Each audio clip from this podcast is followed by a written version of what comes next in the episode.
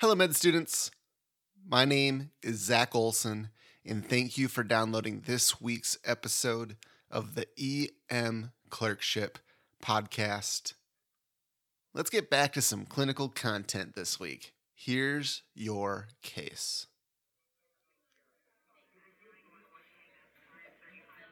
Number four?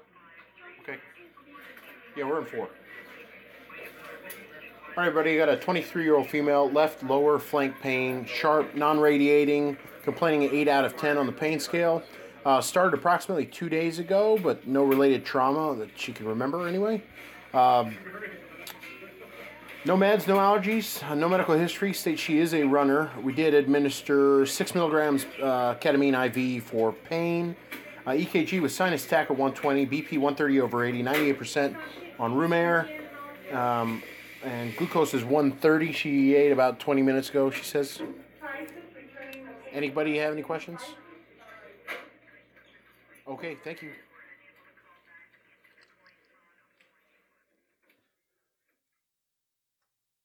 All right, so bad flank pain. The vast majority of the time, when you hear a sign out like this, when you see flank pain on the chart, your first thought is probably going to be, especially after you've been doing this for a while, this sounds like a kidney stone. Let's get them some pain medicine, et cetera, et cetera. And the approach to severe crampy flank pain, which 99% of the time is a kidney stone, is pretty easy. And that's what we're going to cover today. But before we get into that, the key takeaway, the main point to remember for your rotation, this is a huge point. Attendings are going to ask you this Kidney stones are a diagnosis of exclusion. They're not actually that dangerous usually. It's like gastroenteritis or migraine headache. Putting that at the top of your differential on an emergency medicine rotation is not how we get like trained to think. That's not how we think. We think worst first. So, testicular or ovarian torsion, ruptured AAA, appendicitis, ectopic pregnancy in females, all of which I at least mentally consider before I walk out of the room and say to my attending, I think this patient has a kidney stone. But 99 times out of 100, kidney stone. Flank pain means kidney stone. Common things are common. And so you need to get really good at managing these, and that's what we're going to do this week. Step one, I'll say it again one more time kidney stones are a diagnosis of exclusion. So, just real quick, not going to spend too much time here today you need to be putting in your differential and at least considering could this be appendicitis? Older patients, you absolutely need to be considering ruptured or expanding abdominal aortic aneurysm, AAA. Maybe doing a bedside ultrasound. Young females, they need a pregnancy test to rule out ectopic pregnancy. And you should be doing a testicular exam and at least, again, considering testicular and ovarian torsion. Kidney stones are a diagnosis of exclusion. But again, 99% of the time, kidney stone, not too dangerous. Which brings us to step two diagnosing that stone. You really have two diagnostic options that I've been taught, at least so far. Option A is ultrasound. You're looking for secondary evidence of the kidney stones, the effects of a kidney stone. So, hydronephrosis, which is urine distending out those renal calyces, or lack of ureteral jets in the bladder. That usually makes you feel pretty confident that a stone is causing these symptoms. That's usually a pretty fair bet, although I have heard of aneurysms causing this as well. And, and sometimes, if you're lucky, you can even see a kidney stone in the ureter, which is nice. Ultrasound is cheap, it's quick, it's low radiation, but the one downside of this is you're going to lose lots of testing sensitivity, especially for other stuff. So for appendicitis, diverticulitis, intra-abdominal stuff that mimics kidney stones. And then your diagnostic option B is you do the expensive high radiation CT scan without contrast. And the nice thing with CT is that it does see lots of other stuff going on in the abdomen if you're not certain that this is just a kidney stone. But again, it's high radiation, high resource utilization.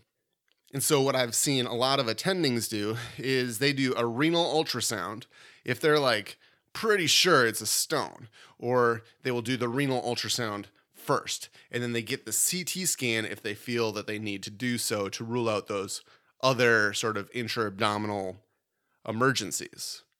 And then I've seen attendings that just get CTs on everybody. And I've seen attendings that will get a CT on everyone like the first time they come in with a kidney stone. But if you can look back in the chart and you can see that old CT and you can see that they've had multiple kidney stones in the past kind of diagnosed, then maybe they're more inclined to do the ultrasound pathway. But those are your two big diagnostic pathways ultrasound or CT. But now, pause. There's three steps left. And with these next three steps, you're testing and treating and keeping in mind the three big reasons why we put people into hospitals for kidney stones. So, step three is infection. If you have an infected kidney stone, that is a reason to consider putting that patient in the hospital. So, we're typically getting a urinalysis on all of your kidney stone patients. Now, blood and white blood cells and leukocyte esterase, all of those things are found in an uninfected stone. That's just irritation and inflammation from like the the stone going through. So we don't care as much about those. But nitrites and bacteria, they are more concerning for infection.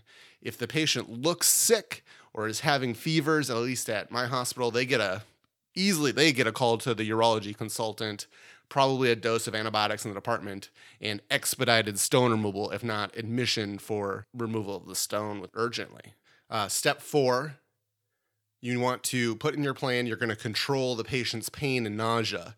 And so it is a reason to put people in the hospital for refractory pain and vomiting when they have a kidney stone. Now, the best medicine for stones is actually NSAIDs, and specifically ketorolac or Toradol IV works really well but we do give opiates for this as well. And interestingly, if your attendings push you on this, a good pimp question on this are some of like the hot kidney stone drugs right now. There's current studies coming out looking at IV lidocaine and IV ketamine that I've read as agents to control kidney stone, renal colic, it's called. And we redose and we redose and we get pain and nausea under control. And then we give the patient more medicine for home. And if you can't get it controlled, then that's a reason to put them in the hospital. And then Step five, kidney injury. Now, kidney stones typically cause some like hydronephrosis on like an ultrasound. No big deal. It's not going to like bump their creatinine and cause kidney problems but somebody who has renal disease or like a single kidney and their creatinine is increasing, that's obviously concerning and another indication for admission.